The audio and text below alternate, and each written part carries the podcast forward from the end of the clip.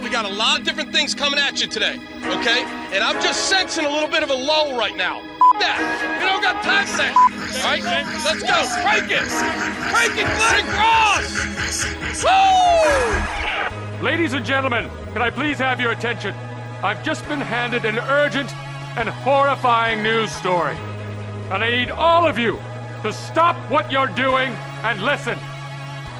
You're listening to Rock Chalk Sports Talk with Derek Johnson and Nick Springer on FM 1017 and 1320 KLWN. Depend on it.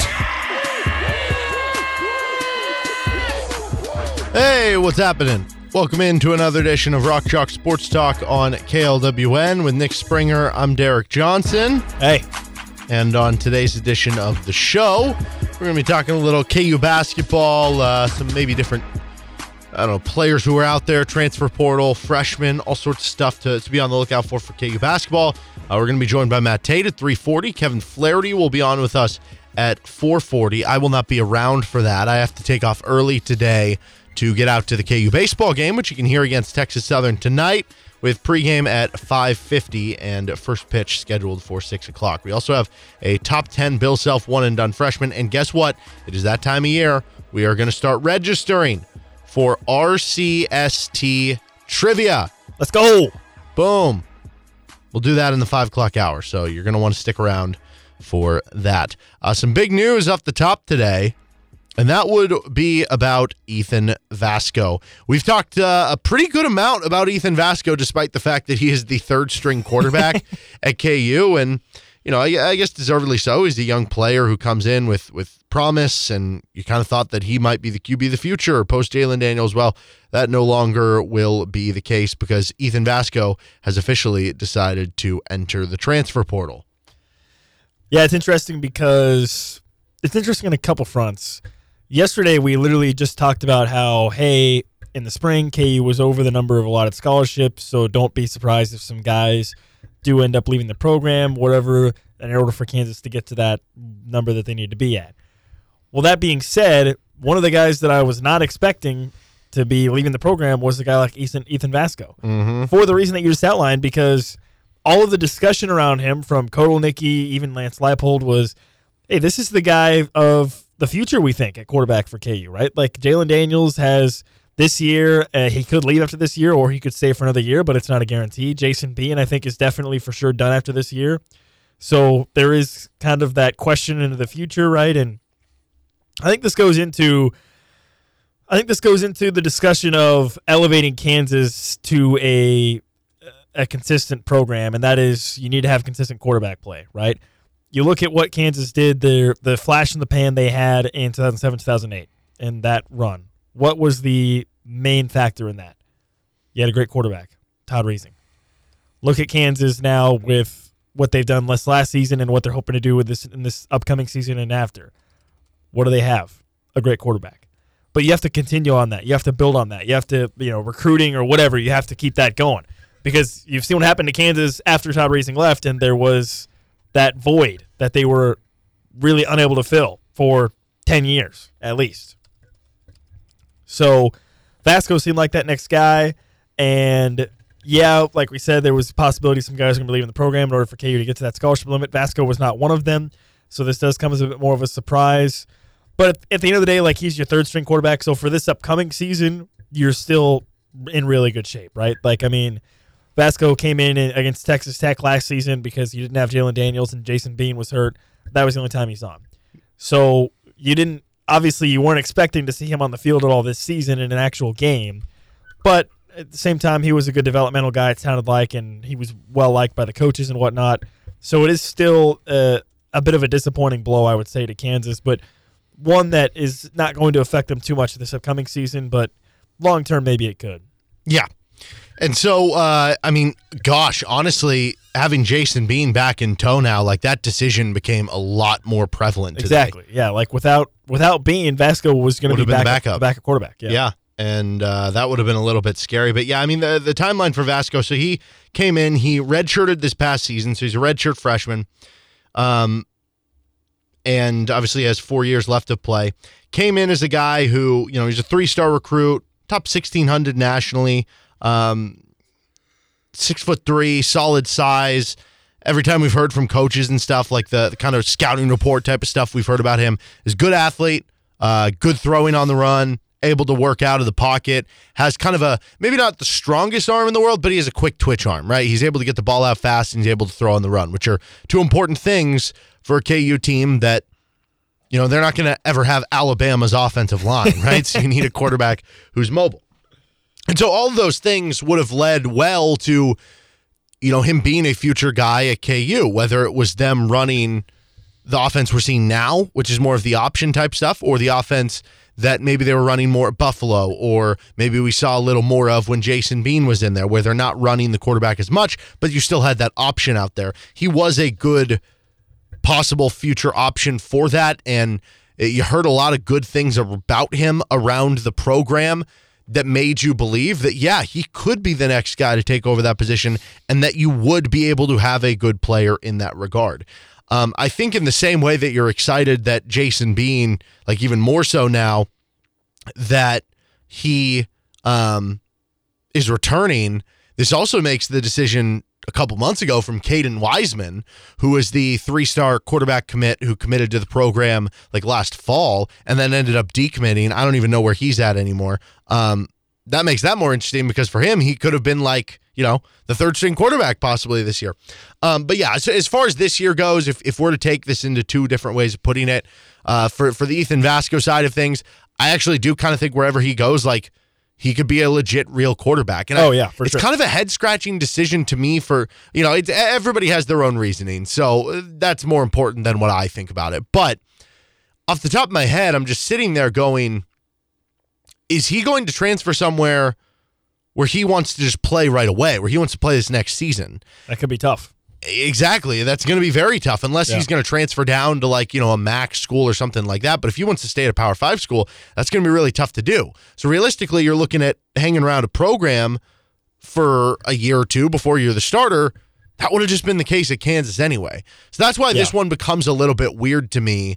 Um, I'm I'm curious how much the Isaiah Marshall commit for 2024 does kind of matter to all this. But as far as yeah, so so, so you have the near term and the long term.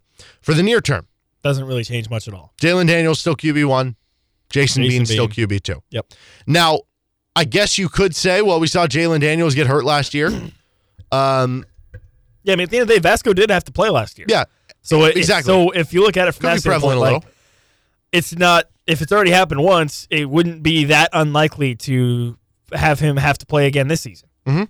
Obviously, you don't want that to be the case, but yeah. could be. And it's important as well to bring up because if Jason Bean and and th- th- this is this is where I, I wonder if this does have an effect on this year's team. If Jason Bean were to get injured with them using him in a bunch of other ways, right? With him using it, maybe some receiver, some running back, some kick return. Yeah. All of a sudden, that guy that would have been Ethan Vasko that moves into the second string where you feel comfortable with that now becomes somebody else. I would think that would be Ben Easters Yeah. at this point in time. Um, ben Easters is a guy who's more known for his like short throwing accuracy, like been in pre- for while, precision stuff. Yeah, he was somebody that uh, Brent Dearmon brought in, which he brought in Jalon Daniels. That worked out just okay. Um, so yeah, I think I think Ben Easters will be like redshirt sophomore this upcoming season. Um, so he would move into the third string role in that position. So you have the, the side of it where it's like, well, if Jason Bean gets injured doing one of those other things, he becomes the backup. We saw Jalon get injured. That's where a possible doomsday scenario kind of arrives for you there, even though we, I, I guess, don't totally know what Ben Easters could bring to the table. But I, I, I'm wondering if this move of losing Vasko, where I think you felt very comfortable with Vasko as your third string, we'll see how comfortable they feel with Ben Easters as the third string, or if he's they more so viewed him as just kind of a program body filler type. I wonder if we see less of Jason Yeah. Bean at other positions. I was about to ask you that. I mean, does does this does this make it to where okay, now you're not going to put Jason Bean on kick returns? Where like before you might have tried it at least, but now it's like, can you really afford that? Are you going to let him run the ball more, Jason Bean? Are you going to let him, you know, be more active in using his legs and whatnot, or are you going to be more timid about that? I- kind of think they probably won't change this. Doesn't change too much with how they want to use Bean. Like I said, except for maybe on like the extreme scenarios. but I feel like they'll probably still want to continue to use him as they had planned all along, maybe. But yeah, I mean, how does that not, if you're Kotelnicki, how does that not sit in the back of your mind of, well, if we go out there and let Bean run willy nilly or do whatever we want with him, and then he gets hurt, and now all of a sudden it's if Jalon Daniels has any problems, you run into some serious issues. Right. So I, I do kind of think it does impact it. I, I don't think they're going to use him as much in some of those other ways. They're going to try to I limit don't know, his man. hits. I don't think it. I don't think it changes that much. Like I said, except for the extremes. Like maybe before there was a real conversation of, yeah, why not throw him back down, kick returns? Ah, who cares? What's worse could happen? We got Vasko. That could change. But in terms of like the the packages they they kind of been already running last season, where like you know double pass type stuff. Yeah, I don't think it being a affects wide that. receiver. Yeah, it doesn't affect that stuff. No. I, I, I just think yeah, it's the the extreme stuff like you said of him actually like running a route at receiver, or running at running back, or yeah, like you I think said, he could kick still return. run some routes at receiver. I would be surprised at this point. I think I would. Hmm. So that that's the short term impact. That's the immediate impact. The long term impact is the bigger impact here. For sure. Looking ahead, fast forwarding to 2024. Jason Bean will have graduated. He will have used up his eligibility at the end of this season. Yep. So he's gone. Yep. Jalon Daniels will be an interesting situation because if he has a great season this year, you know, if you're a Heisman finalist and you lead Kansas to a Big 12 championship appearance, you might end up being a third or fourth round pick and, and you might go to the NFL draft, Yes. right? Um, I know there were some people like who kind of murmured around, like, would he think about transferring at all? I don't know. I, I have no idea. I think he loves being here. I think he loves his teammate. But I guess at this point in time, like Hunter Dickinson is transferring from a big school at Michigan to, you know, get all sorts of whatever. So would it ever be crazy if a player like Jalon Daniels had a good season and then transferred from Kansas? No, I guess not. Uh, I, I don't bring that up to cause like panic or worry in anyone. I'm not saying that's going to happen. Basically, what I'm just saying is there is, when you compound it with the NFL draft stuff, there would be a real chance that Jalon Daniels is not on your roster next season. Yes, going into the fall of 24. Now there's Yeah. there's there's a chance that he comes back for another year, right? He's Yeah. he's more of an undersized quarterback. He's not six foot three. He's not six foot four. That um, even if he had a great year, like he probably wouldn't be seen as a first round pick. I do envision though if he had a great year because he does have the arm strength. He's got the live wire arm. We are seeing more quarterbacks who are shorter stature, and he's still like six foot six foot one, uh, going earlier on in drafts. That I do think he would be on NFL radars. Um, so he could be back. And if he is back, then it makes this a whole lot easier. But let's say he is gone. Let's say he goes to the NFL draft after having a really good season. Let's say that Jason Bean, well, yeah, he does graduate at the end of this year. That leaves you at that point with the following season. You have at that point like a redshirt sophomore, Ben Easters, and you would have a true freshman, Isaiah Marshall. And Isaiah Marshall is seen as a really, really good recruit for Yeah, KU. One of the highest rated recruits KU's Yes, ever had. I think on uh, Rivals he's like a top ten quarterback in the class. Um, some sites have him as three star, some sites have him as a four star. Dual threat, put up really good numbers. I think he's from the Michigan area. Like, Yeah. by all accounts, you would expect him to be the next dude for KU at the quarterback position. Hard to do that as a true freshman, Yes. and that's what you would be asking him to do at I that mean, point. you don't even you don't even see very often like your five star recruits go out and do and have success as It's a freshman. It's Like, hard. You just don't see it. Yeah. So that's where the issue comes in is that you were almost viewing it as well. If Jalon went pro after this year, then Vasko could be the go to guy next season, and maybe Isaiah Marshall competes with him. And if Marshall beats him out, that's great because he would beat a um, guy who's been in your program at that point for three years. That that would show well. And Yeah. now it's almost like, well, is it defaulted to the freshman? Is it somebody who maybe you didn't envision being a starter at some point in his KU career? Are they going to have to go out next year and, and bring on a transfer portal quarterback? I think that might be a realistic option, right? Could be. Yeah. I mean, unless obviously with with Jalon, um, if he comes back. So that's that's where the long term stuff comes into play here, which makes things very sticky. And then Yeah. I think if you do kind of patch up next year, let's say Jalon does go, it would make sense to bring in a one year transfer guy, and then Isaiah Marshall maybe redshirts his first year, and then he's good to go by his redshirt freshman year. Or if Jalon just comes back for his, you know, at that point his his last year of college ball, um, which would be his COVID year, I believe and then you can sit Isaiah Marshall for one year. That would be ideal. That's the most ideal situation, but I think that's what this Ethan Vasko thing brings up. It creates possible opportunities where there is a little bit of oh no type Yeah. situations. Yeah, with I think with Vasko on the roster, you felt pretty settled at the quarterback position for the next like two to three years ish. Mhm. With him gone, you still feel okay, but you certainly don't feel settled like you did before. It's not like a it's not like a panic situation, No. but it's a situation where, yeah, in the next couple of years, you could have maybe uh, some holes there, right? Whereas before, you you felt pretty sure about yourself for at least the next two or three years. Well, now, uh, you, you look at the roster up and down the board too. Like as much as we've talked about all these guys returning for this year's team, you don't know who's going to all be back via the transfer portal going pro. But you look up and down the roster, it's not just KU has a lot of guys back for this year's team. KU could have a lot of guys back for next year's team. Lawrence Arnold's a redshirt junior. Quentin Skinner's a redshirt junior right now. I think Luke Grimm is a senior, but I think he has a COVID year left that he could play another year. Tanaka Scott is a redshirt sophomore. Doug Emilien's a redshirt junior.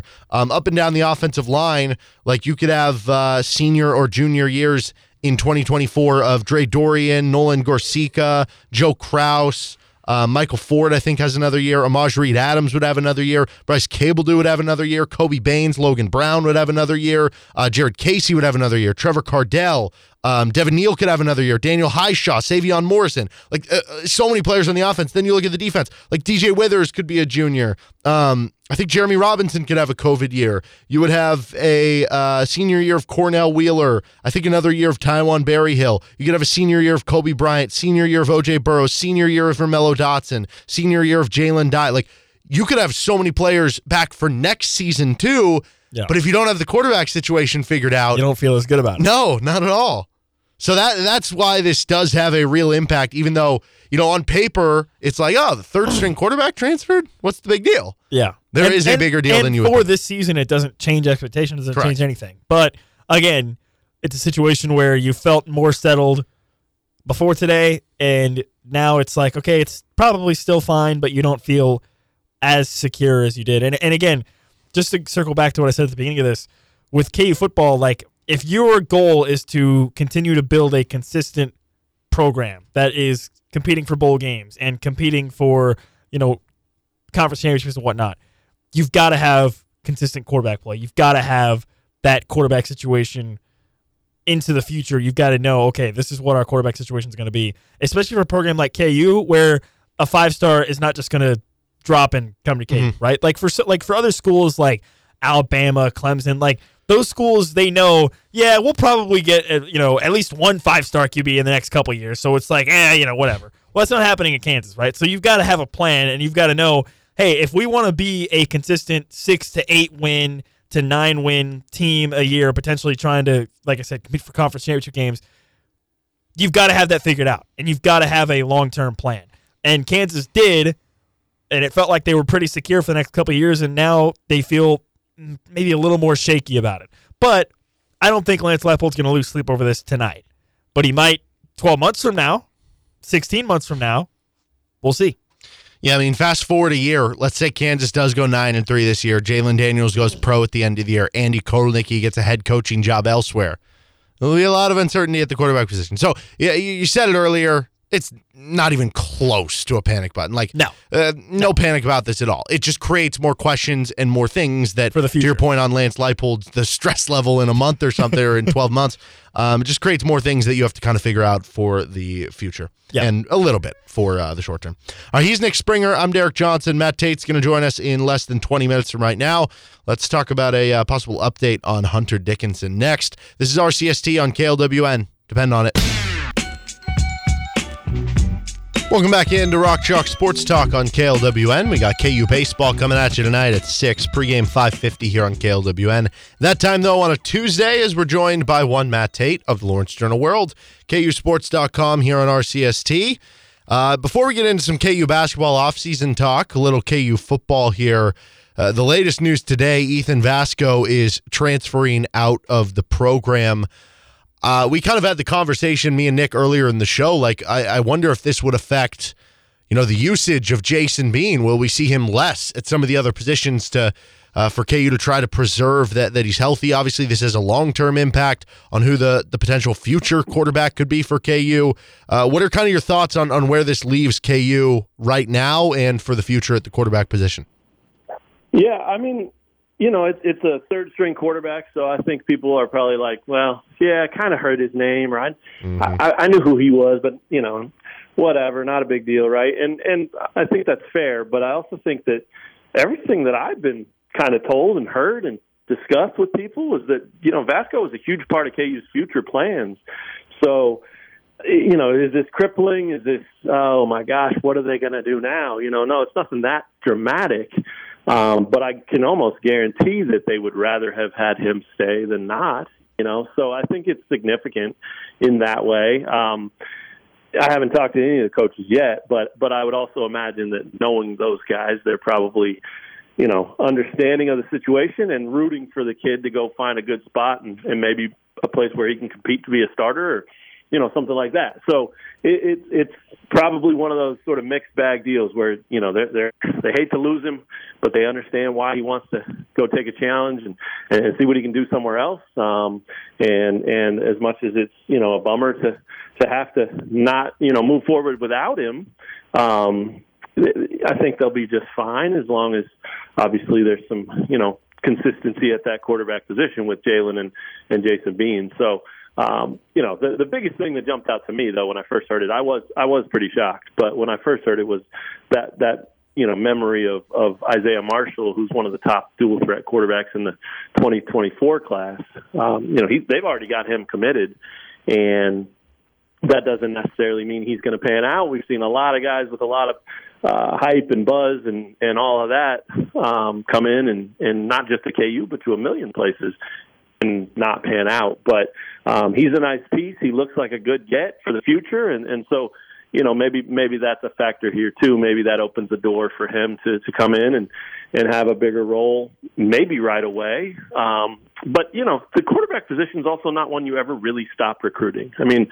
You'll you'll talk to coaches and and recruiting coordinators, and they'll tell you, yeah, we don't need a quarterback in this class, you know, or or we don't want one in that class or whatever. But like even with that being said, they always keep their eyes open for what's out there because the position is so important. And so, um, you know, Vasko leaving is, is definitely not the most ideal of plans for KU, but it's also one of those things where they're in good shape this year, and him leaving right now gives them a better chance to kind of prepare for life after Jalon Daniels and Jason Bean, rather than if he had stayed this year and and decided to leave next year at this time. That that would have made it a lot harder. So I, I think it's uh, again it's significant, but it's it's not like total disaster by any means, and and it'll be really interesting to see where he ends up.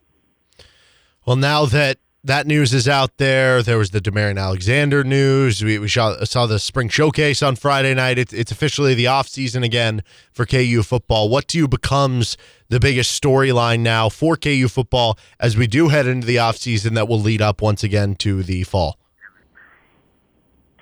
Um, yeah, you know, first off, I think they had a really good spring. I think everybody would tell you that. I think they were very pleased with the work they put in. I think they were very pleased with the development of some guys and especially some young guys. I think they like the, the program's response to their first taste of a bowl game and you know 15 years almost right they like there was no there was no oh we did it cool let's just kick back now no there was let's go. Let's get let's make this a regular thing. Let's let's let's you know strive for better than the Liberty Bowl. And and I think just getting a taste of of the bowl game really did motivate these guys to to push even harder. So that was probably the most important thing about the spring. Um, and I think there are a lot of positions that look really solid.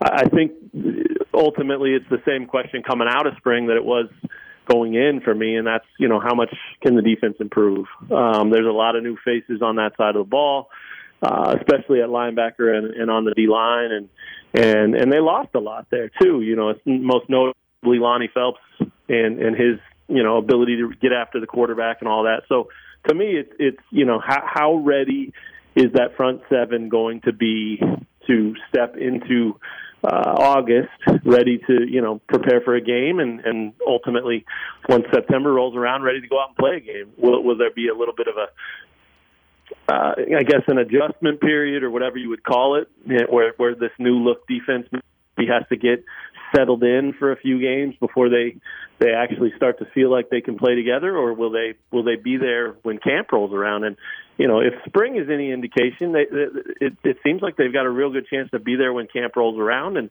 if that's the case, then they start really putting it together and getting after it from there. So um, to me, it's it's you know the D line's a big part of it. That that edge rusher is a big part of it, but but really just the defense as a whole is, is such a a question still because we know the offense is there. We know what the offense can put up. We've seen it, especially with Jalon Daniels healthy and and running the show. So that shouldn't be a concern for really anybody. But if the defense can't find a way to get some stops, then then you're looking at going into a season where you're going to ask Jalon and, and the rest of that offense to not only stay healthy, not only stay fresh, but also, okay, you got to go put up 48 points for us to win, and you know that that's not a good recipe no matter where you are. So um, the defense is so critical and their development and just what do they look like coming into uh, into fall camp. That'll be a huge, huge question for me. Switching over to the basketball side of things, um, seems like there hasn't been a ton of late stuff on uh, KU. Do you think that's intentional here? Uh, when we look back at last year, like bringing Kevin McCullar over in the transfer portal, it feels like that just kind of came out of nowhere. Like it just popped up all of a sudden. This guy who was in the draft process, and not only was it that there was interest from KU, but it's that he already had trimmed his finalists to like Gonzaga and Kansas. Uh, do you think that's kind of intentional? What's going on that, that maybe we're not hearing a ton of names or uh, all these reported visits and interest with KU that they're just trying to kind of work a bit in the shadows here? I think that's fair. Um, a couple of reasons. Number one, you know, I, I think the the fan perspective of the portal is, oh my God, that guy's out there. Let's go get him. You know, and and people get excited and they they hear a big name that they recognize or they wanted in the past or whatever it is and you know all of a sudden it's well that'd be great. Let's let's get him. And i understand that. That's what fans do and that that's what they should do. But from the gm perspective or the you know head coach perspective or the roster construction perspective I, I think what's most important to remember is these guys still have until May 11th to enter the portal, right? So if you go out the last week of March or the first couple weeks of April, and you say, "Well, okay, I'll take him, and I'll take him, and I'll take him."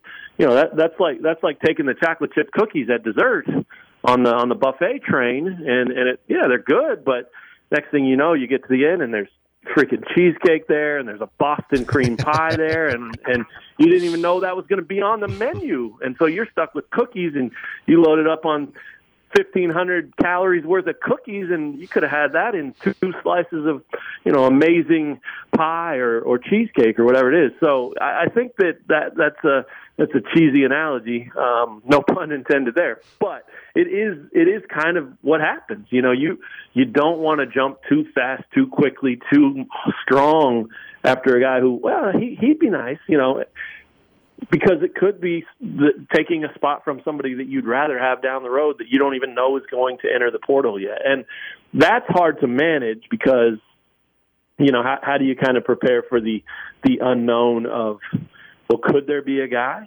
you know i mean that's that's such a risky question such a risky proposition but I think that it's a it's a question that guys like you and me and and and other people covering this have to answer a lot a lot harder than than maybe the coaches. These coaches talk.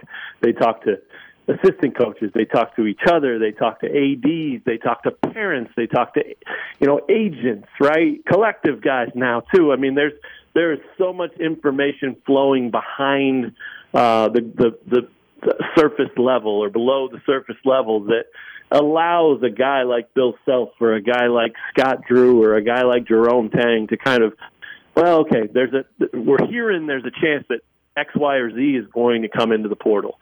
Well, maybe we'll wait for him. Maybe that's the guy that fits perfectly for us. And if he doesn't, then you figure it out from there. But um, I, I think that stuff's happening, and I think it's important, and I think it's a really important part of the process.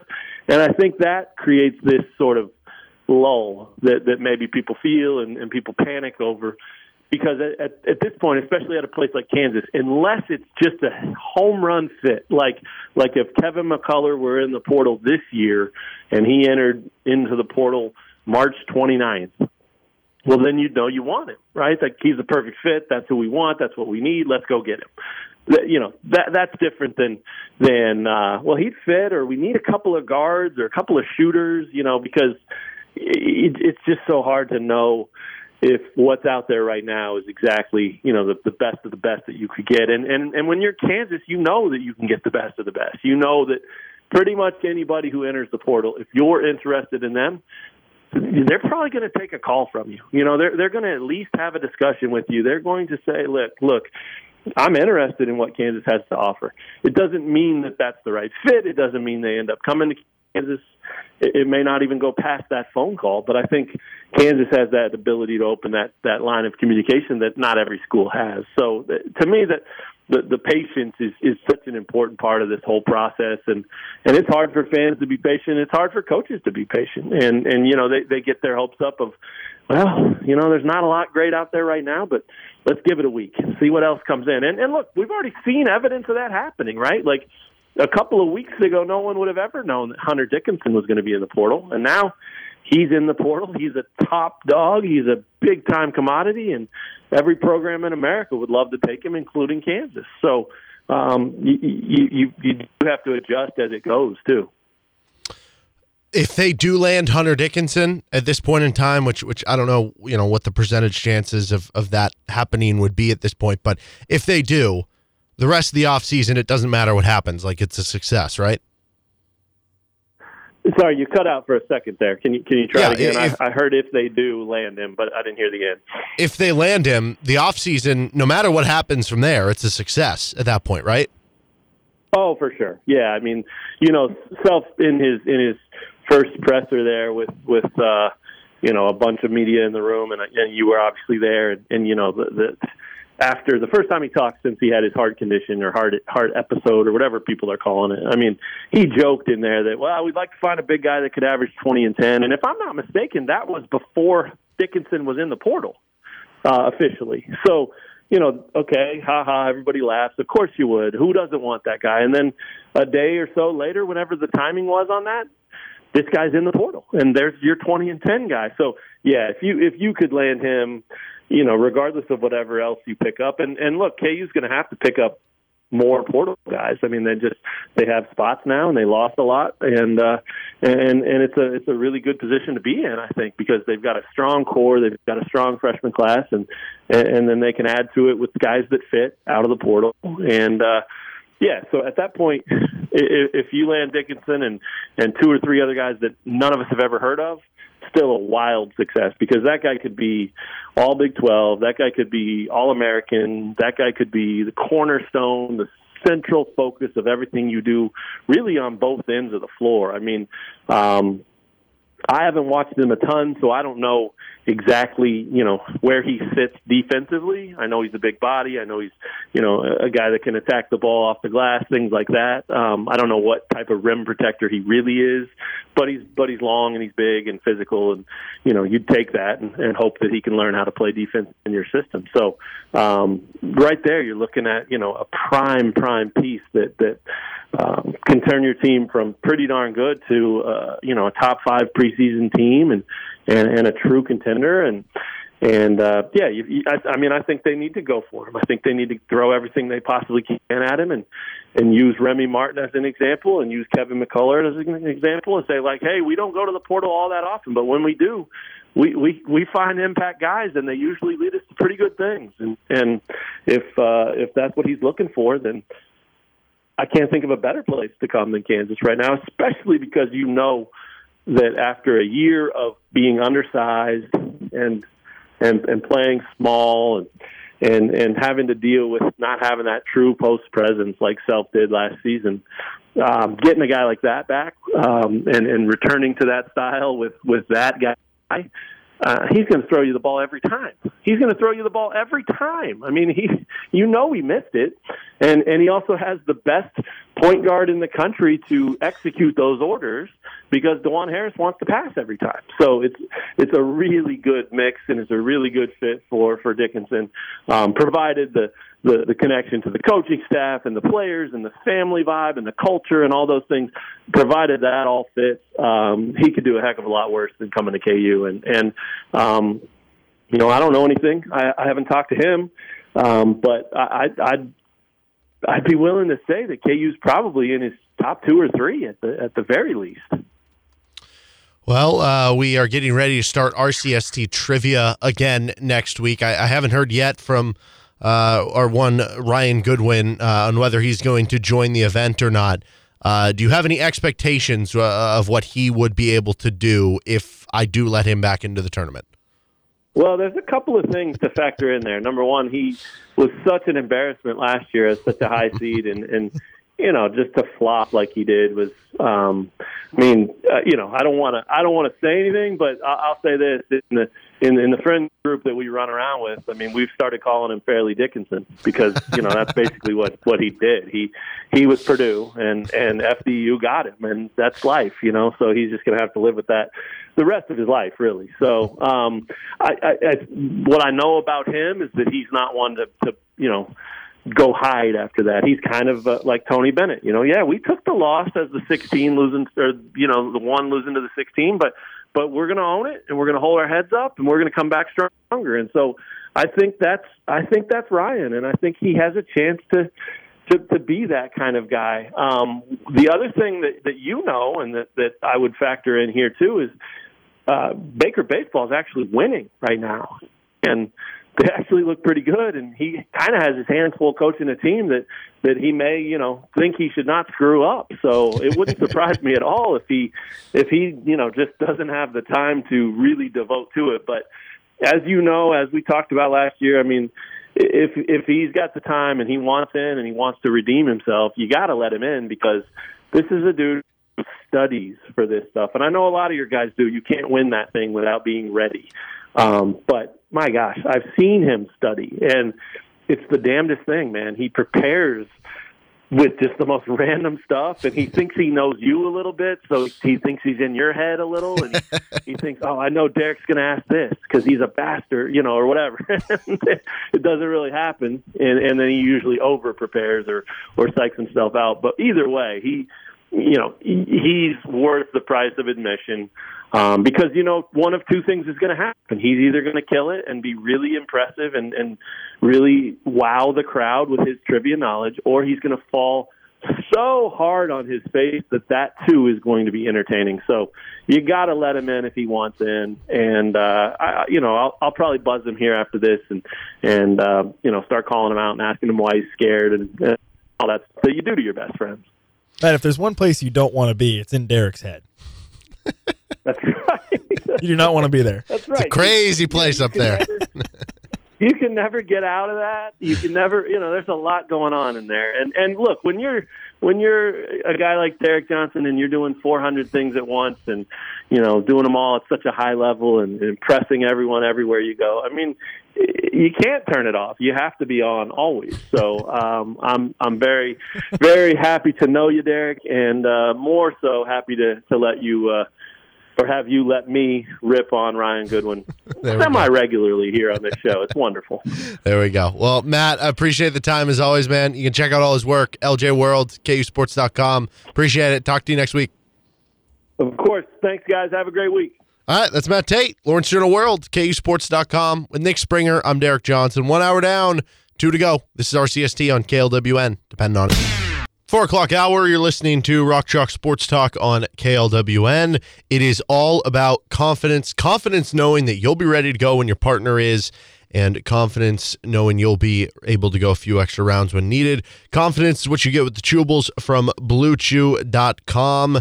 So if you get ex- benefit from extra confidence when it's time to perform, visit BlueChew.com. BlueChew is a unique online service that delivers the same active ingredients as Viagra and Cialis, but in a chewable form and at just a fraction of the cost because the tablets are made in the USA, they prepare and ship direct, so cheaper than a pharmacy. And you won't even have to go into the pharmacy. You also don't have to have any awkward conversations, no visits to the doctor's office, uh, no dealing with all sorts of things that are to, you know, throw a mess into your day to where um, you're to have all sorts of stuff you know, to do. Now you don't have to worry about that because it's an online prescription service. You sign up at bluechew.com, consult with the licensed medical provider. Once you're approved, you'll receive your prescription within days, all done online. Here's a special deal for our listeners. Try Blue Chew free when you use our promo code RCST at checkout. Just pay $5 shipping. That's it. BlueChew.com, promo code RCST to receive your first month for free. Okay, so uh, we have a top 10 list that we're going to get to you on today's edition of the show. And uh, Grady Dick obviously going pro for KU. That means he gets added to the list of all time Bill Self one and duns. The list was actually shorter than I thought. Not not a lot shorter. I, Yeah. I, I thought when I went back and looked at this, there was going to be maybe 15 guys. And maybe I could have counted guys who, I guess technically is is Quentin um, Grimes a one and done at Kansas? Like he wasn't a college basketball one and done. He was one and done. at Kansas, At right? As a freshman. So I guess I could have counted something like that. no, no. But I I'm didn't. not going to let you I count didn't. that. No, I didn't. Uh, they had to be Kansas one and done. So they come in, spend their freshman season, and then they go. And so I was surprised there were only nine of them. There were only nine, Yeah. not as many as I thought. Honestly, that's not that surprising because a lot of people do think Yeah. of the Blue Bloods is one and done schools, but Kansas is the exception to that. Like Kentucky's had probably 20 to 25 guys be one and done over the last 20 years. Duke has had a lot recently, but that's never really been Bill Self style. That's he's never really been one to recruit those types of guys. Yeah. right? like like that. that- He's been more of a developmental guy. Guys like David McCormack, guys like Ochai, guys like Frank Mason, Devonte' Graham, guys who were ended up being great players but weren't one and done types. Right. Um, so I did throw Ben McLemore into this list because there was nine, That's and I was like, you know, we got to get to a perfect round ten, right? You don't So- want to do a top nine list? no, I did not. So I mean, I, I know technically Ben McLemore not a one and done, but for the sake of playing as a freshman and then going, like that was his only year of play. So we are going to count him for the sake of this list. I do I do think it makes it a little more interesting using Ben McLemore too, because I think realistically you could put him anywhere from like number one through number five on the list. Yeah. which is I think Yeah. the case. Like really, the top five or six on this list are really I think close together, and you can have an argument for each and every one of them. But Yeah. all right. Yeah. With that being said, into the list. Number 10, top 10 Bill Self one and done freshman. Cheick Diallo. Uh Cheick Diallo. Uh, Yeah. It's just it was one of those things where when they first got him when he committed, it was like this huge deal. They were going into that 2015-16 season. So the previous year was the second round loss to Wichita State. It was their second straight second round loss, but it was kind of like a you're gonna have like everyone back. You know, it, Yeah. you, had, you had Frank Mason coming back for his junior year, Devonte' for his sophomore year, Wayne Selden was coming back for his junior year, Perry Ellis was coming back for his senior year, to where it was like, yeah, this team His- could be really good next His year. 20th senior year. Right. And then it was like, but who's going to play center? And at that point, Landon Lucas had not emerged yet. That didn't happen until really that following like January of that next season. Hunter Mickelson, that year was the, the year they went to the World University Games. Hunter Mickelson was like the starting center. Uh, they would throw Jamari Traylor out there, Landon Lucas out there. It just felt like there wasn't you know, consistency. Who is the center going to be? And it was like, well, if they can find that one center, this team could be the best team in the country. And then it was like, boom, they got Cheick Diallo. They're going to be the best team in the country. And that was a huge deal. He was top 10 recruit or whatever. I don't know, top Yeah. 15. Yeah. Um, and then he had the early season suspension because of like having to pay back. Like it was something ridiculous, like two hundred dollars. He got suspended for even though he like paid it back. Uh, so it was, it was really stupid. But then I remember the first game he came out and he threw down this like cock back dunk in transition, which you were like, that's a center. And it was like, oh my gosh, this guy's gonna be awesome. And then it wasn't awesome. Um, A quick flame out. yeah, he ended up only playing in 27 of the team's games, seven and a half minutes per game, averaged three points, two and a half rebounds per game, about a block. You know, solid efficiency numbers. If you extrapolate everything out and you turned him into like a 30 minute per game player, he'd be averaging like 12 points, 10 rebounds, four blocks. That's good stuff, but he was obviously not doing it. And obviously, he had high potential. He ended up going to the draft after the year, being a second round pick, a high second round pick. He's stuck around in the NBA and he's had a nice little career, but it never came around at Kansas. And that was uh, certainly a little bit unfortunate, but uh, that's why he's number 10 on this list. Any any qualms? No, debate? no, I think that's I think that's fine. I mean, listen, for a guy who as heralded as he was and for how little of an impact he had, I think that's fair. Well, I think um, among the rest of the one and done freshmen I'm going to get to, I think Cheick Diallo is the one who was never really in the rotation. Like Yeah. he he wasn't in the tr- the the Bill Self trust. Well, and I think as we go through this list, we're going to run into a conversation of are they that high on the list or are they in that spot on the list because of what they did at Kansas Sure. or because of what they did after Mhm. with the benefit of hindsight? Yeah. Okay, number nine on the list is Josh Selby. started 11 games, played in 26, played 20 minutes a game. The efficiency number's not great. He averaged eight points per game, two assists, two rebounds, only shot 37% from the field, did shoot 36% from three. Um, I, I do have a soft spot a little bit because I, I do think he's given a bad rap. He he had to play with uh, it was like a broken toe or something like that to where he had to have like a steel toe and he had to wear like a shoe size like uh, on on whichever foot he had the issue, like two sizes too big just to fit it into the shoe. Like I, I, do think he was dealing with with some of that injury stuff. But yeah, the efficiency wasn't great. That's why he's number nine on this list. No issues there. All right, they and another guy, kind of. I mean, his more so than Cheick Diallo. Like Cheick's was just the arrival with the dunk.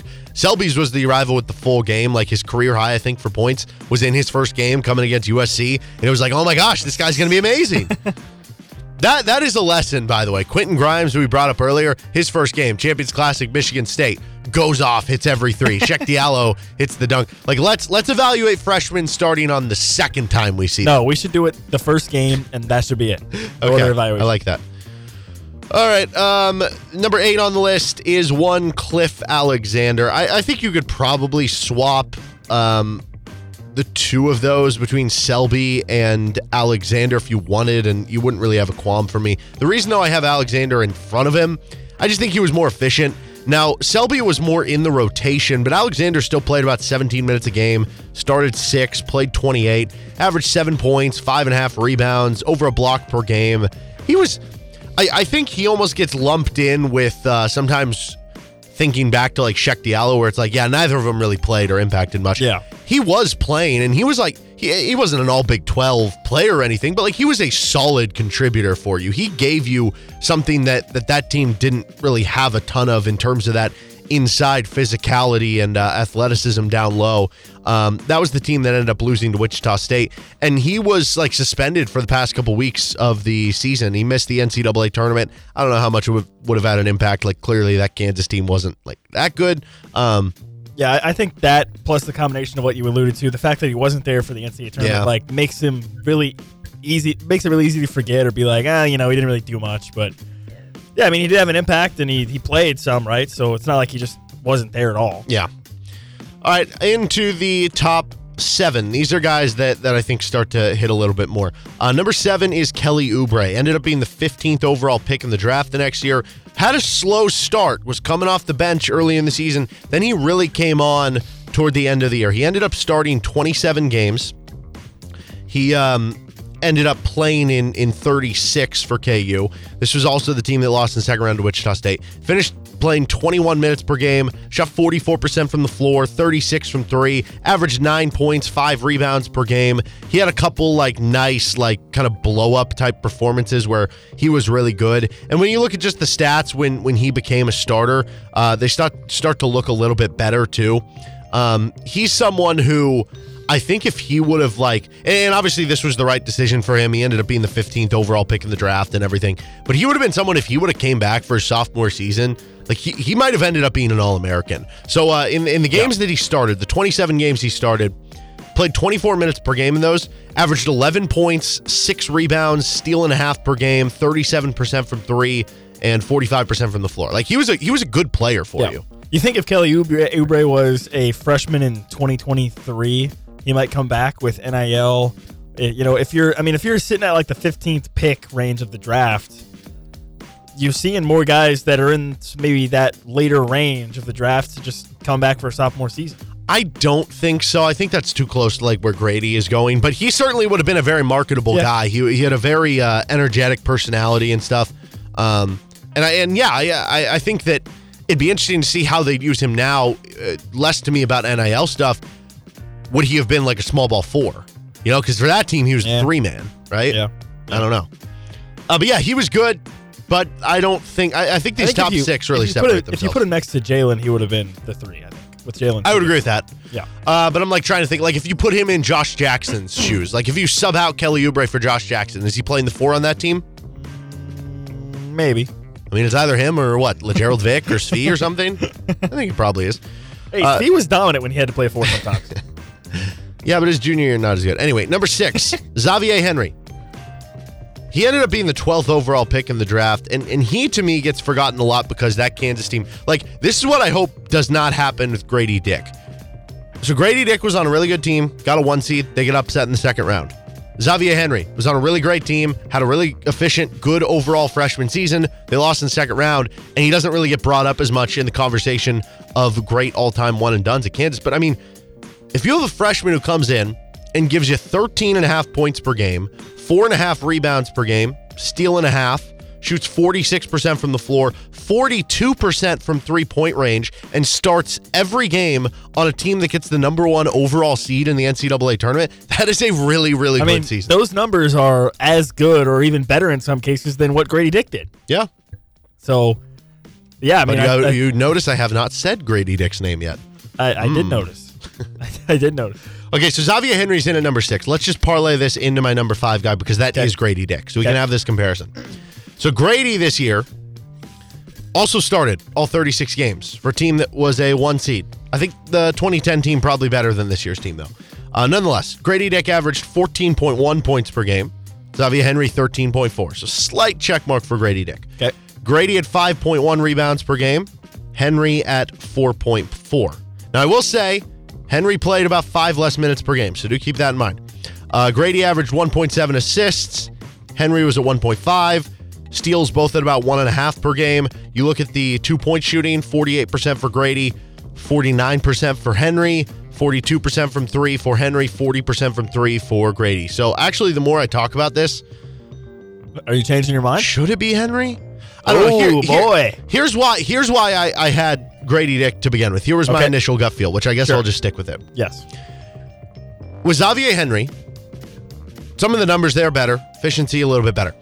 But when you look at what his role was on that team, they had Sherron Collins, they had Cole Aldrich. Those are He two was All Americans. He was not asked to do Correct. as much. You still had the Morris twins. You had Tyshawn Taylor. Yeah. The team was loaded, right? He was basically asked to fit into a specific role. And Grady, to a certain extent, was. He was asked to be the shooter on this team. But he kind of was the number two guy Yes. behind Jalen Wilson. Yes, he was. I think uh, undoubtedly the number two guy. So I, I think that's why I give it to Grady because I, I think in my He mind, he was asked to shoulder more. if you put Grady on, in Xavier Henry's role, I mean, he might shoot 45, 48% from three. Yeah. He's getting open more because sure. it's harder to, you know, face guard him against that team. So that's why I have Grady at number five and, No, and I think I think I think that's fair. I think that's fair. I think that's a good argument. Grady was asked to do a lot more, I think, on this team than, than Xavier Henry was, and and Grady answered the bell for the most part. I mean, he had a couple games where he where he kind of disappeared, but for the most part, he was a reliable go-to guy for Kansas. Which, listen, that's that's tough to ask, and not every freshman can do can do that. To the top four. Who do I have ahead of one Grady Dick? I don't know. This might be too low for this guy. Okay, Andrew Wiggins at number four. yeah, I kind of think this might be too low. All right. Well, uh, let's let's talk about it. So, He was the number one option. yeah, number one option. He did so much. He was scored over 40 points in a game. Just insane. ended up being the number one pick. Um, so th- this is tough for me because yeah, just by raw numbers, he he broke like the freshman scoring record. Clearly, I think should be ahead of Grady Dick. There, you're looking at more points. You're looking at being a much better defender. Uh, the efficiency was better than I remembered it being. 45% from the field, 49 from two, 34 from three for Andrew Wiggins, about 78 at the foul line. Um, so I, I definitely think to me it is ahead of Grady, especially because of the defensive side of the ball and being that number one option. It gets tough with kind of the top guys for me. And we'll, we'll get into the, the the next guy on the list, and, and we can kind of talk about like why I had this guy above him if we want. Um, but just in terms of why Wiggins is up, I guess this high to begin with, yeah, it is because he he you know he broke the the freshman scoring record at Kansas, and I don't know if anybody has has surpassed that sense like in terms of total points. Yeah, I mean, if you're looking at it from a pure volume standpoint, he's number one, right? I mean, but you take into account of the other factors, but yeah, from a per, from a pure volume standpoint and getting drafted number one overall and and being kind of everything that he was advertised as coming in, he pretty much checked all those marks. And obviously, that team ended up losing the second round too, but they had injuries and whatnot. And but Wiggins himself fulfilled his what his personal kind of yeah. expectations were. I do think that him going out with a four point game against Stanford in that second round outing, maybe that leaves a sour taste in my mouth and, and other people's mouth as part of this rating. And and that's one where, you know, I talked about if you put Grady on that 2010 team, what does it look like? Does it help him or hurt him? With Wiggins, You know, if he's on a better team, does that help or hurt him? Like, like, I like guess it could hurt. It would hurt his numbers. it would hurt his numbers, right? And, Yeah. and maybe it helps some of the efficiency, but I don't know about as much as a guy like Grady, who is Yeah. kind of more to that role. So let's get into the top three, and, and we can debate whether Wiggins should be higher or lower than these guys. Uh, ben McLemore, I have it number three in this list. So if we're just The comparing, red shirt freshman. yes, if we're just comparing, Wiggins at 17 points per game, McLemore at 16. Uh, for what it's worth, both both played about 32 and a half, 33 minutes per game. So the minutes is about equal there. So Wiggins has him on points. Wiggins at uh, let's see, 5.9 rebounds per game. McLemore 5.2. So that has him again, but both of those are very close. McLemore two assists per game. Wiggins at one and a half.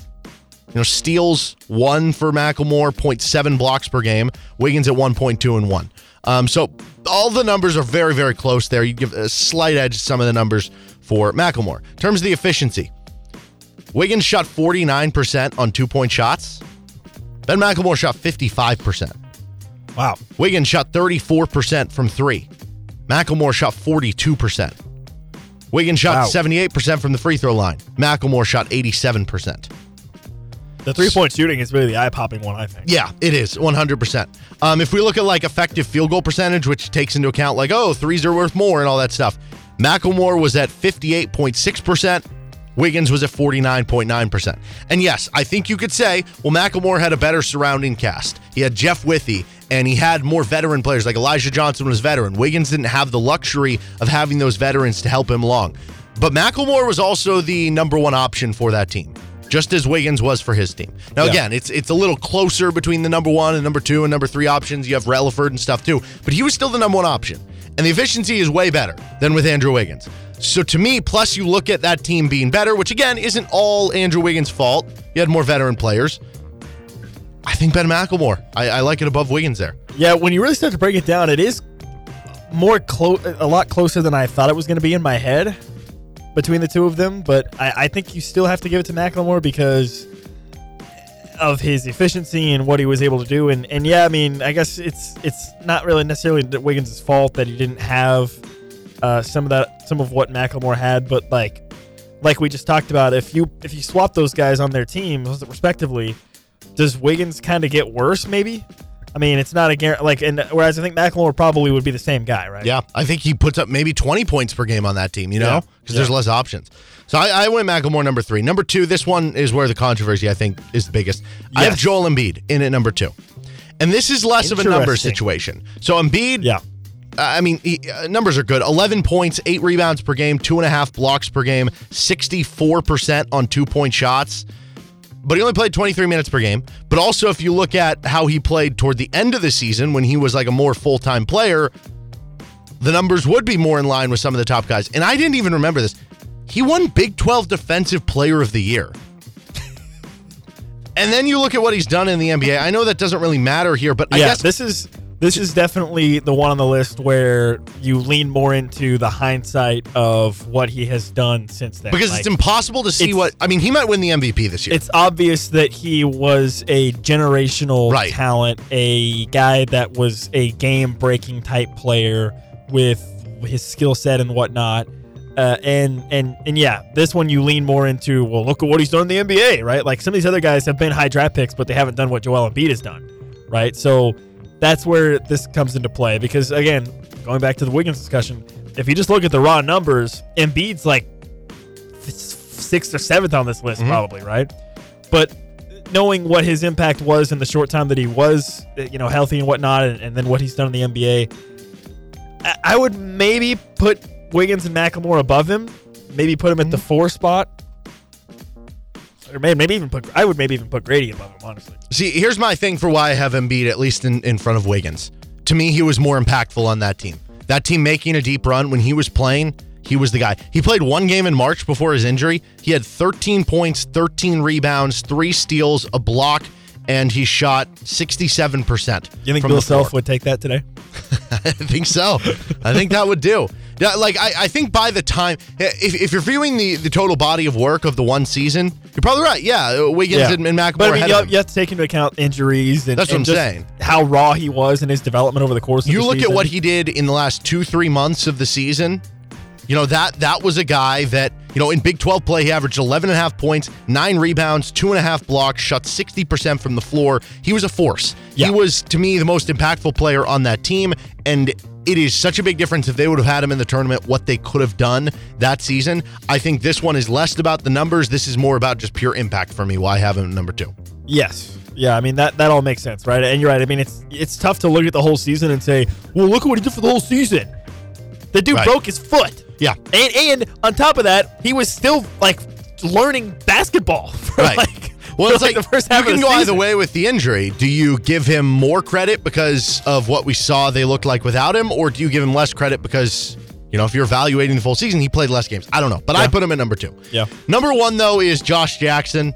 Um, 16 points per game, seven and a half rebounds, three assists, steal and a half, over a block per game. 55% on twos, 38% on three point shots. He had some takeover games in there, like the Texas Tech game.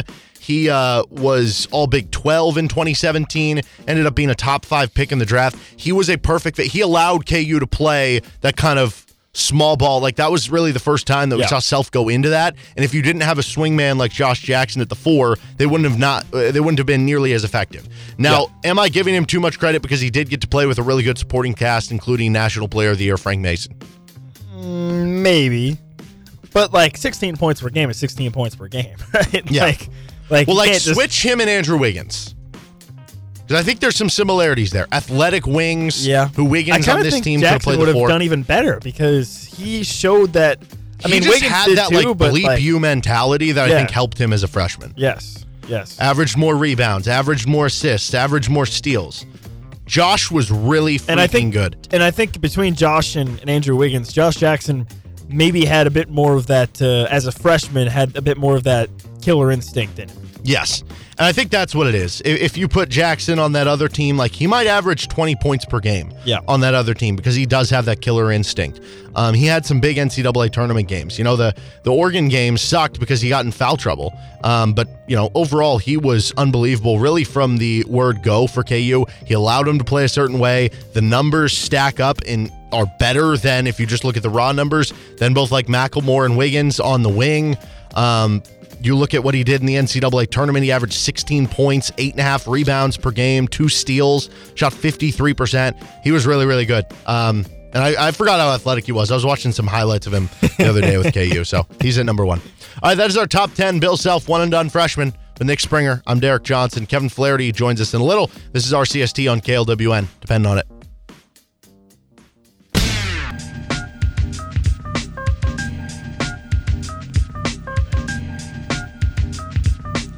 Welcome back into Rock Chalk Sports Talk. I'm Nick Springer. Derek Johnson on the road for KU baseball, which is coming up at six o'clock. You can hear that game right here on KLWN. But the show goes on, and the show right now brings on uh, a great friend and an excellent mind as well in the world of sports. One and only Kevin Flaherty from Two Four Seven Sports. Kevin, welcome to the show. How you doing?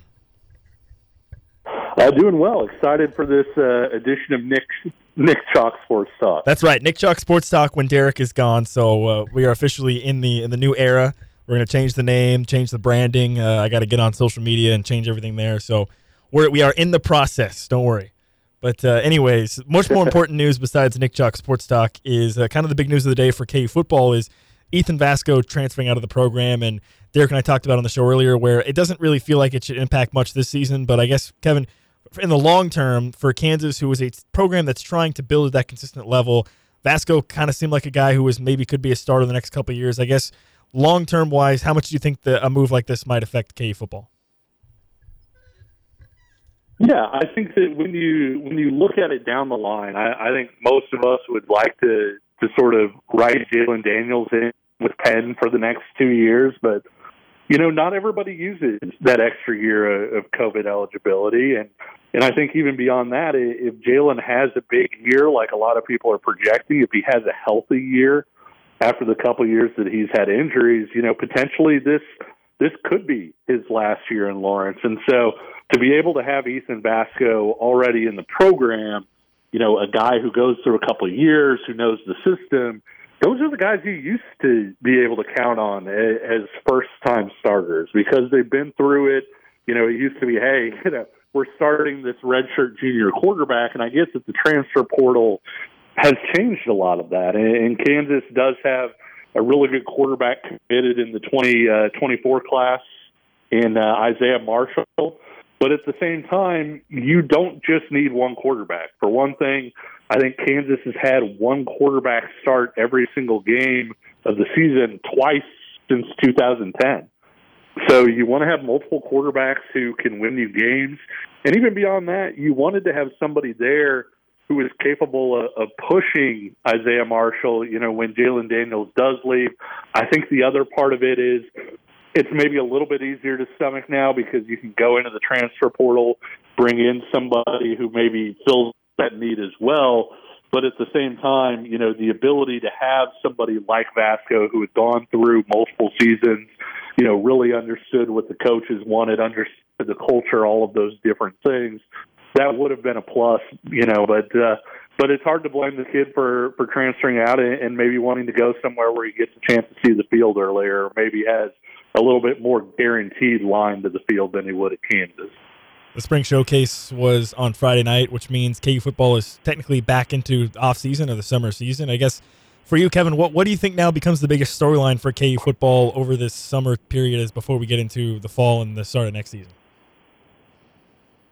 You know, it's so interesting because I, I think for Kansas, it, it it sounds like not a lot, but it's really health, right? I mean, you you look at a program that you had some some injuries at key positions a year ago. You had a spring where a lot of guys were were beaten up, and and that's certainly not individual to Kansas. You know, I talked to a coach at at another Division One school actually today, and he was talking about how banged up they were, and it kind of compounds in the spring, right? Because guys don't need to go, they don't necessarily need to practice. So let's say you've got five running backs if two of them are in a spot where you're not really wanting them to take reps, that's fine. But then you have three guys taking the rest of those reps. Those reps can pile up. Those guys can be a little bit more injury prone because of that. And so Kansas was really banged up this spring and was banged up part of last year. You know, I don't know if you remember specifically, but the Baylor game last year, Kansas was without its starting quarterback and Jalon Daniels. There was they were without Daniel Hishaw, who was leading the team in rushing before he got hurt, but they were also without Luke Grimm, who was leading the team in receptions to that point. And so it makes it really tough to go and win a road Big 12 game when you're without your top weapon at, each of those three positions, arguably. And so I think that's going to be the big thing for Kansas is the staff has really been trying to build depth, you know, and I think they've done a pretty good job of it. But the biggest thing is, is if Kansas could get a clean bill of health heading into fall camp, if they could have a clean bill of health through the season, I don't, I don't think there's any reason that Kansas can't exceed maybe what people think they have a chance to do, just because Kansas won six games last year and did so with with so many injuries and injuries at, at key spots. You know what what are they going to be able to do if they can get a full season from Jalon Daniels, a full season from that running back group, and and a full season from their wide receivers. I, I think there's a chance for a real breakout type season if that happens. Well, on the basketball side of things, there's been a lot of movement in the transfer portal, except for one team. That's Kansas. Uh, are you surprised? are you surprised or concerned at all that KU has has not made a move or, or picked up any commits yet? Is, does that concern you at all? Well, I kind of joked around, I think, yesterday because uh, our, our own Michael Swain, you know, was asked on a scale of one to ten, how concerned are you? And he said a two. And I think he had given me a, a one a few days before that. And so I joked around that, you know, he had doubled in, in terms of how nervous he was. And so trouble was coming. But no, it's it's still so early. And, and I get that there are some just giant names out there, you know, a guy like Hunter Dickinson, where you look at him and you say, hey, if Kansas gets this guy, you know, it's it's to the moon, and, and I understand that.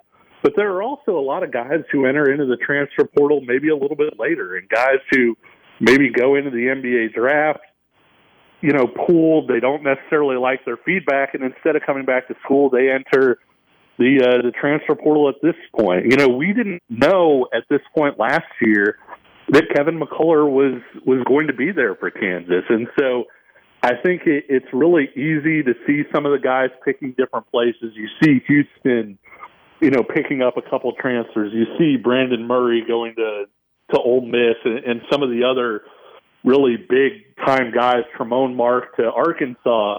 And it's easy to feel like you're getting left out. And, and Kansas does need a big transfer class to kind of fill out this group. But at the same time, I, I think it's just so early to to start freaking out or, or fretting that hey, a lot of these guys are considering other places. They aren't going to our school, et cetera. And, and so, you know, my my worry level would probably be pretty low at this point too. Yeah, I think the Hunter Dickinson situation brings up an interesting discussion for Kansas specifically, where when you look at what they need, you would think shooting is, is pretty important. But I guess for me with Hunter Dick with Hunter Dickinson stuff, do you feel like Kansas needs to get a big man in the portal? They're going to have Ernest Udeh. They're going to have Zuby Ejiofor. Do you feel like they need a big man though? I don't think that's their biggest need. I, I think it's more a luxury than anything, but it's a luxury that I think you know Bill Self will get probably more out of than just about anybody. When you look at the fact that you know I, I think I, I did an article on this. and I can't remember the exact numbers, but you know, KJ Adams had something like 30 or, or 40 post up possessions that he finished this year, where the possession finished, uh, you know, with him having a post up opportunity.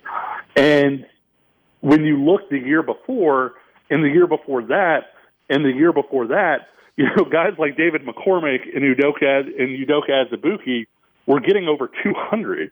And, and so, you're looking at, at, a situation where Bill Self is used to playing a certain way, and that's not to say that he can't adapt it. And I, I think one of the reasons all of us kind of felt like, hey, Bill Self is is a dark horse, you know, national coach of the year candidate was because he altered his preferred style so much for last year's team. But that doesn't mean that's how you how you want to play, right? Like Bruce Pearl and Auburn played slow last year because they had to, but that's kind of not how Bruce Pearl wants his teams to play. And so I do think that Bill Self, if he can go out and get a guy who's a back to the basket scorer, somebody that you know he can create those those seals and those post op post up opportunities with, excuse me, I, I do think that it's something that could really drastically impact Kansas's ceiling.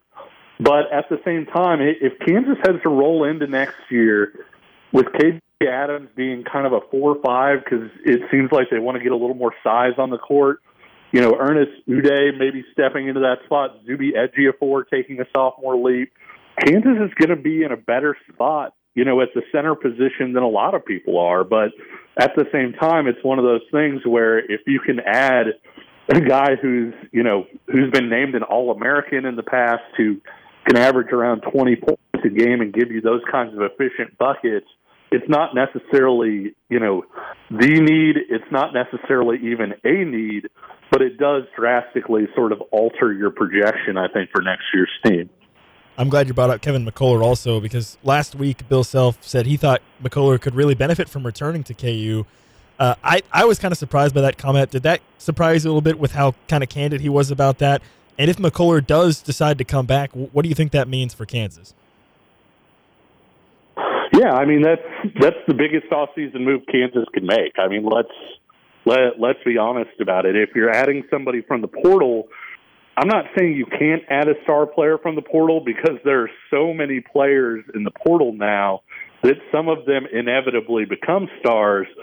But the percentage of that is significantly lower for a one year player. And, so when you're when you're looking at hey who's who's going to to butter the bread next year you know you're bringing back Dajuan Harris who's obviously a very good player Big 12 defensive player of the year you're bringing back KJ Adams who is the Big 12's most improved player but if you're saying hey how do we win this game when it's a two point game in the final couple minutes I think Kansas's best chance to to land a star player would maybe be for Kevin McCullar to come back and take that leap that we've seen guys like Ochai Agbaji and Jalen Wilson make. And it's not to say that he has to be Big 12 Player of the Year and All American or all these different things.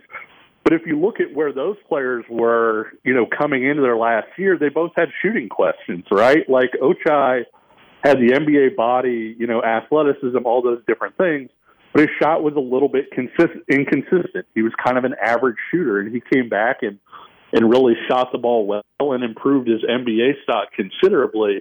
I think you know Kevin McCullar, if he makes a similar shooting leap to what we saw out of Jalen Wilson this year, there's no reason he can't be a 15 or 16 point a game scorer and be you know sort of that uh, blue collar type star, kind of the way that that Jalen Wilson was this year. Obviously, McCullar really good on the defensive end too, but yeah, I think that's that's the single biggest sort of question out there. So I, I agree with Bill Self. It, it could be a big deal for McCullar because where you see him getting drafted in the places where he is getting drafted, a lot of times it's it's kind of in that 52 and on range. Whereas if he comes back to Kansas, he has the tools that hey, if he improves that shot enough, his stock could really improve for the draft for next year.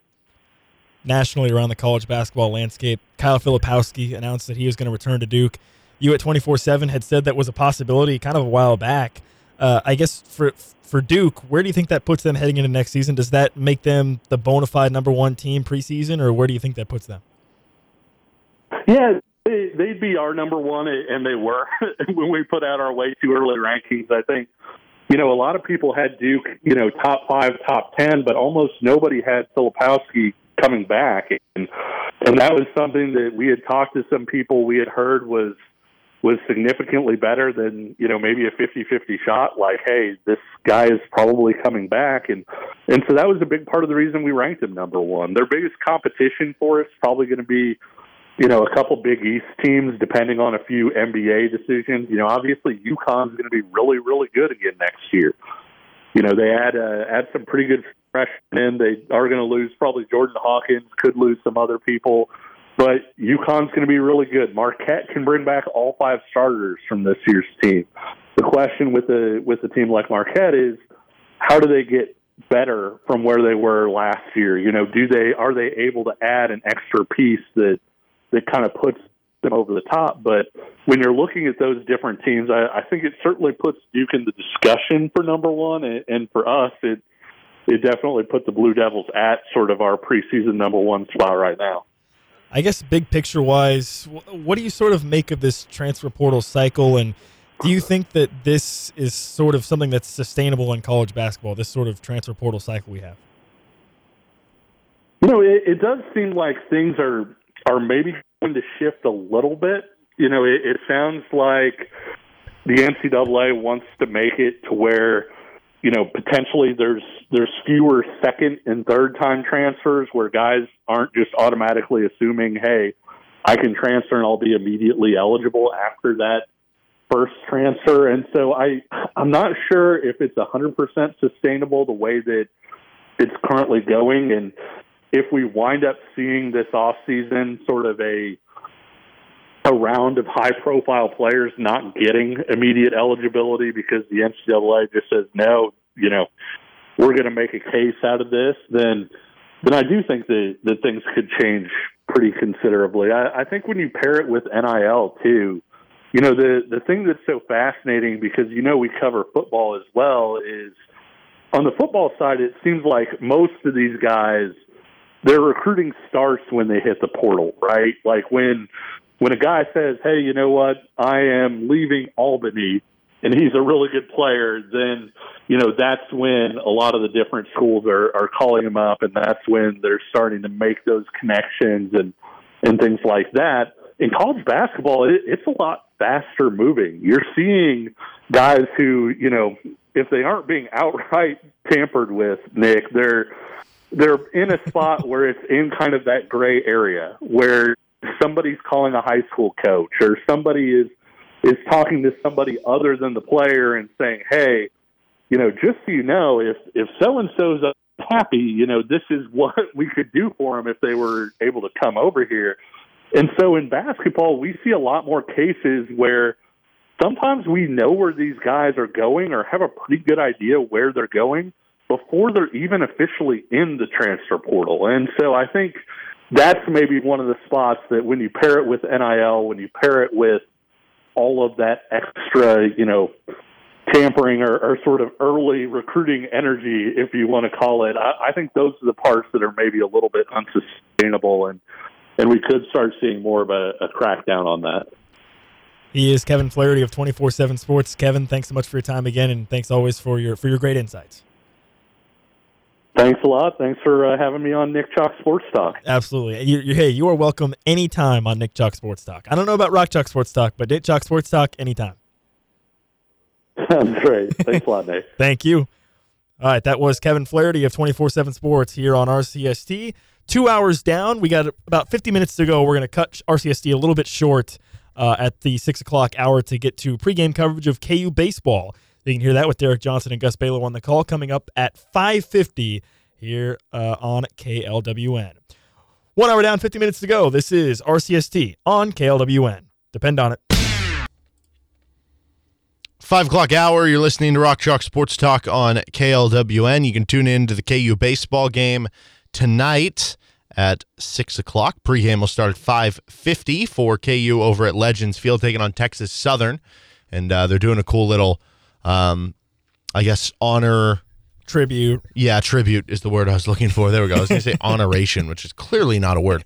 Um, yeah, tribute to the uh, Negro Leagues and the Kansas City Monarchs, and they have some cool uniforms going on. And I know there's some fun promotions uh, going for the game as well. Um, so you can tune into that here on KLWN. Uh, some just news, I guess, around the way here. We talked earlier in the day about the Hunter Dickinson stuff. Uh, there's another player out there now who would certainly be of interest to KU. I don't know how to pronounce the last name. It it's M G B A K O. I don't know if the it's Mbako or Baco. uh, I don't know, but Mackenzie M. Um, he is a really good player. He was the number seven recruit in the country. Committed to Duke. He's Duke's highest rated commit as part of their number two ranked team class in the country. He asked out of his national letter of intent. So we have to wait and see. Obviously, he has to get out of it first. But I Yeah. mean, um, he is a six foot eight power forward, and this this sticks out. Okay, a KU could use a four man, right? B this is from uh, the scouting report done by Adam Finkelstein from twenty four seven Sports. This is just one little snippet. His shot making from behind the arc is his best asset. That sounds pretty good. That sounds like a nice combo. A four man who can shoot threes. Come on down. Yeah, so this news comes off the back of Kyle Filipowski announcing his returning to Duke, which I would assume why this uh, Mbako is deciding to ask out of Duke is he saw Filipowski comes back, realizes probably not going to have a chance to play as much, and wants to pursue other schools, right? Which makes sense, and and I wonder if this might happen more, where you might see guys who are expecting to be one and done freshmen, but then the team that he re- commi- originally committed to, he's just assuming that whoever's in front of him is going to leave, and then they come back, and then it's like, oh, wait a minute, actually, psych, I'm going to go somewhere else. I don't know if that'll become more of a trend or not, or if this is more just kind of like an outlier type situation. But it is definitely interesting. Now, when he was originally recruited, I don't think KU was one of the schools that was really heavily in on him. But now that he's back out there, maybe uh, wouldn't hurt to make a call.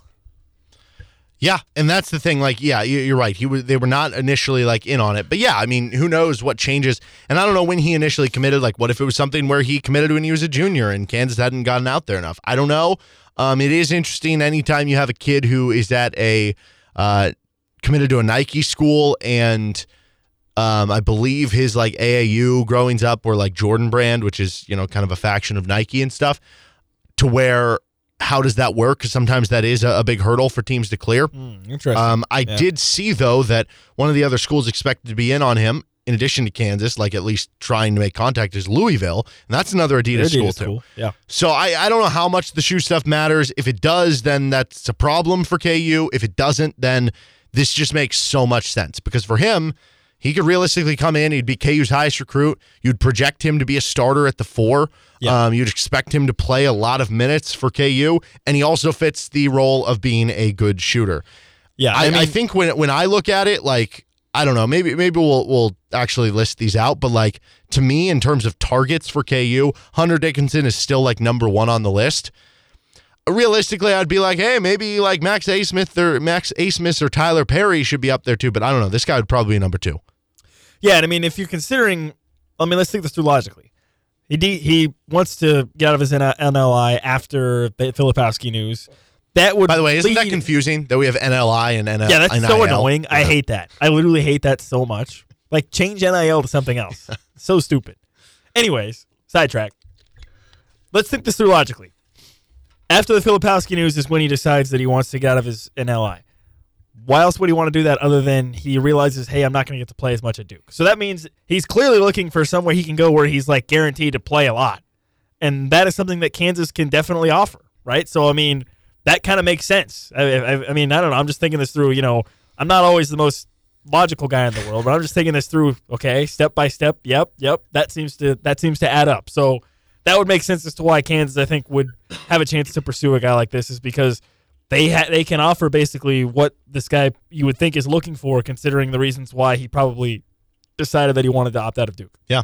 Let me let me get to more of that uh, scouting report because I think it's interesting. He can also make the types of shots that translates to the next level: pick and pop threes, slipping out of ball screens to make shots on the move, or creating space with a series of sidestep or step back shots. The mid post has long been a staple of his individual offense, but now he's getting some easy points by moving without the ball more freely. Physically, he appears to be in the best shape of his career to date and was productive enough on the glass to hold his own at the four. His swing skills are his defensive versatility and shot creation abilities, both of which are rooted in his mobility, foot speed, and ability to play low to the ground when necessary. Um, if those two areas develop, both his versatility and overall projections will go to new levels. That is Adam Finkelstein, director of scouting for 24 7 Sports. He is six foot eight, 210 pounds. He's listed as a power forward, but based on the shooting ability, based on him being 6'8, 210, it's not crazy for him to play the three. So you look at that. yeah, I mean, why couldn't you do it like what you did with Grady Dick? Exactly. Where So if you're going to play Ernest at the five, or or maybe like even if KJ starts whatever, at the four, KJ's at the four, this guy's at the three. Exactly. So to your point on the the playing time right away, he starts at the three, and then you can move him down to the four when KJ moves to the five or when KJ goes to the bench, right? Yes. So he can play three and four minutes And for you. what's what's the thing that Dajuan Harris is maybe the best at?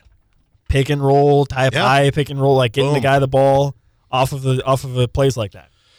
So uh, obviously toward the top of the board, It- soaring it up. sounds nice. We'll see. It sounds nice. It sounds nice. We'll see how realistic it is. That I don't know, but certainly somebody to monitor. Here's something else to monitor. Tre Johnson. He is the number one ranked recruit in the class of 2024. He's a shooting guard, wing type. He has set an official official visit for Kansas uh, for May 5th through 7th. A- And I don't know if he can reclassify or not, if that's something that would be discussed. If KU would be like, hey, you know, come on in on the on the wing. That'd be wild.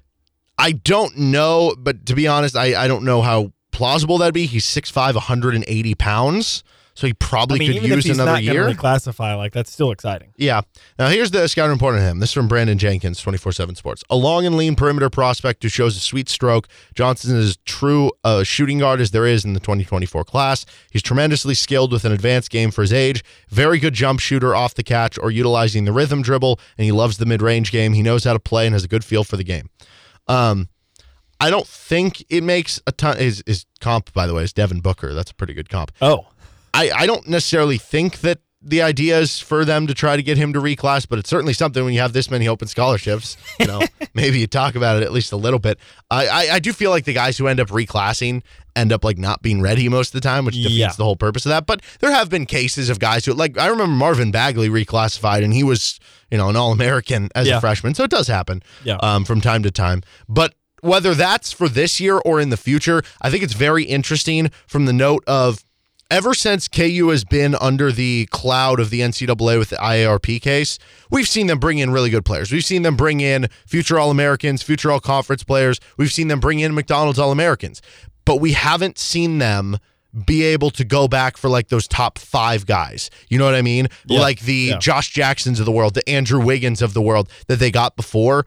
And I wonder if they're finally starting to shed past that that which I be- think is a good thing. Yeah, And, and I'm not yes. saying that you want Kansas to become Well, know, I think it- Kentucky. yeah, I mean, I think it, it, it sounds like But I always, for me, for me, without a doubt, the the most ideal way to build a roster for for Kansas in this day and age, and, and it's different now because of the transfer portal, but it's that type of team that the 16-17 team was. A team that has a bunch of guards, can play on the perimeter. You have a bunch of veterans, whether those are veterans that you know, mostly have come through your program. Maybe you add a couple transfers to give you those those veteran level players that are older, and you bring in like a one and done freshman like a Josh Jackson, who instead of having to be filled on a team of those and has to be the guy, he can learn from those older players and use his talents. Yeah, yeah.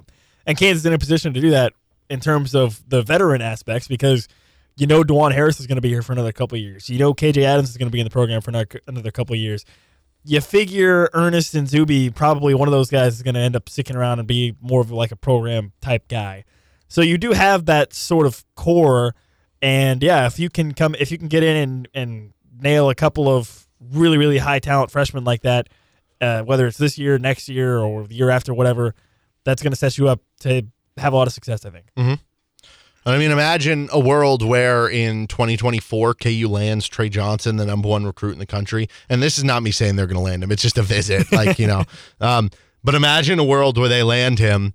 Elmarko Jackson comes back for year two. Dajuan Harris is a sixth year senior, and you have the best backcourt in the country, right? That sounds pretty cool. We, we have dipped into. Uh, this is full off season talk I put right this here. Kindly, we have dipped into, uh, shall we say, La La Land. Yes. we definitely have. Um, I, I have also heard that the class of 2024, in addition to 2023, are not like super highly sought after recruiting classes, though. So, you know, number one player in next year's class could be Okay, equivalent to. Who don't know, decides that? like, what do you mean? Like, who decides? Well, this class is going to be very good. Uh, just the scouting people, the recruiting people. Like, they're like, you know, in a normal class, But like, how do you? I mean, ranked like, like, dude, number they're, eight. You they're know, sixteen-year-old kids. I mean, how can no, you be it's fair. sure? It's very true. It is very true, and that is the most impossible part about recruiting. Who's to say, you know, this guy doesn't next year average fifty points per game in high school, and they're like he's the next LeBron James. You don't know. You don't. Uh, so yeah, very good point. Very astute point, nonetheless. But uh, both of those very interesting from the high school level because it seems like at this point we have pretty much been condensed down to talking about the transfer portal for good reason. Uh, but now with the Mgbako kid out of Duke, and with this kid, whether it would be for a reclass, which I wouldn't expect, or for just future recruiting, Yeah. uh, very very interesting to keep an eye on. well, and again, KU. just to circle back, I mean, it sounds like Bill Self is could not be more full steam ahead on this stuff, right? So he's going to be out there. I would think he's been out there, right? So this just kind of adds to that, I guess. Yeah, one hundred percent. I I do find it interesting though that KU is utilizing a visit with the kid. Um, During a time when they are trying to construct this Yes. year's roster. Now I get it. He's the number one recruit in 2024. like you drop whatever you're doing and, and you make that work. But the timing of it certainly is a little bit peculiar there, to say the least. It's like the uh, the Brian Windhorst, you know, the meme. The I, I mean, I Oh, yeah. it was an actual video. What's going it on in meme. Utah? It's like, yeah. Wait, was it What's going Utah? on? Yeah, Yeah, right. Was I it? so. I don't know. I don't even, dude. See that that's the thing about memes. It's been man. used for so many other with things. memes. It's like you don't even remember what the what it actually No. was. What No. actually was the conversation? No Just idea. remember the meme.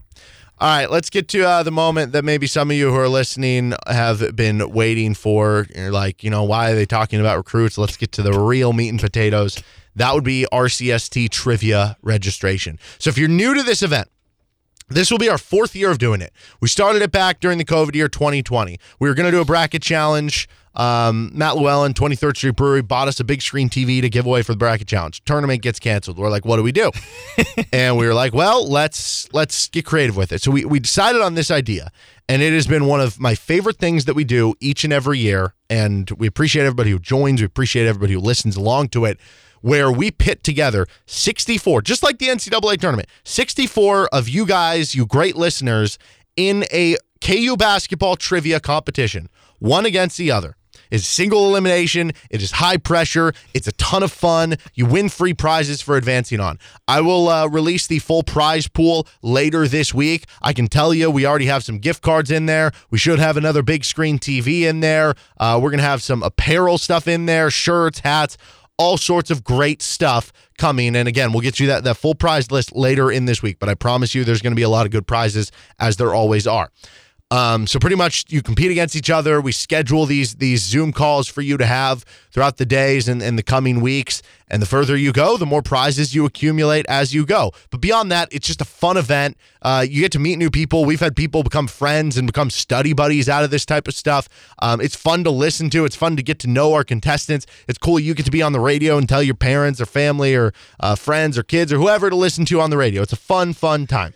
So if you would like to join in on the action, we are going to register Um, right now, all you got to do is DM us or reply to us. Just some way get in contact to us on Twitter at RCST1320 is our tag with code word trivia. Trivia. That's all. I don't care how you spell it. I don't care if it's capitalized or not. Just Well, send I us mean, a message. It needs trivia. spelled correctly. Let's put some. We yeah, can't spell some- like X Y Q four one and be like, "What do you mean?" That's how I spell trivia. No, you can't do that. But please spell it right. Yeah, please spell it right. Uh, so send us trivia, whether again by DM, reply, whatever, and then we're going to respond to you and ask for some information to make sure we get registered. And once we once you respond to that response and give us the proper information, you will officially be registered and you can be in this year's edition of RCST Trivia. Now, if you don't have Twitter, we have another way for you to get in contact with us as well, and that's okay. Shoot us an email, rcst1320 am at gmail.com. So RCST for Rock Chalk Sports Talk, 1320 as in KLWN, AM is in your AM dial at gmail.com. That's RCST 1320 AM at gmail.com. If you're listening to this live, you can do it now. If you're listening to this later today on the podcast, you can still do it as well. We'll open up another registration coming up on Thursday. Then we'll open up to the masses on social media, I think on Friday or maybe over the weekend. But if you want to secure your spot right now for RCST Trivia 2023, our fourth edition of the event where you can have a chance to show off your KU basketball knowledge and win cool prizes. This is free to enter, by the way. DM us, hit us with a reply, uh, tweet at us, whatever, or hit us up again with our Gmail, rcst1320am at gmail.com. Let us know that you're interested and uh, we'll try to get you registered. Yeah. Is there anything? Is there anything more awesome or that makes you feel good than flexing your KU basketball knowledge? No, of course not. This That's what this And is then about you too. get to win pride. prizes too. Yes. Pride, yeah. Yes. And you win Yes. some free stuff. So uh, he is Nick Springer. I'm Derek Johnson. Make sure to register for that now. Again, at RCST1320 on Twitter or RCST1320am at gmail.com. We uh, will be back with our RCST replay. Then we got some KU baseball action. This is KLWN. Depend on it. Thanks for listening to the Best of RCST podcast. And a reminder, you can catch our show Monday through Friday from 3 to 6 live on KLWN in Lawrence, 101.7 FM, 1320 AM, or anywhere you're online at klwn.com or the KLWN app. Thanks for listening.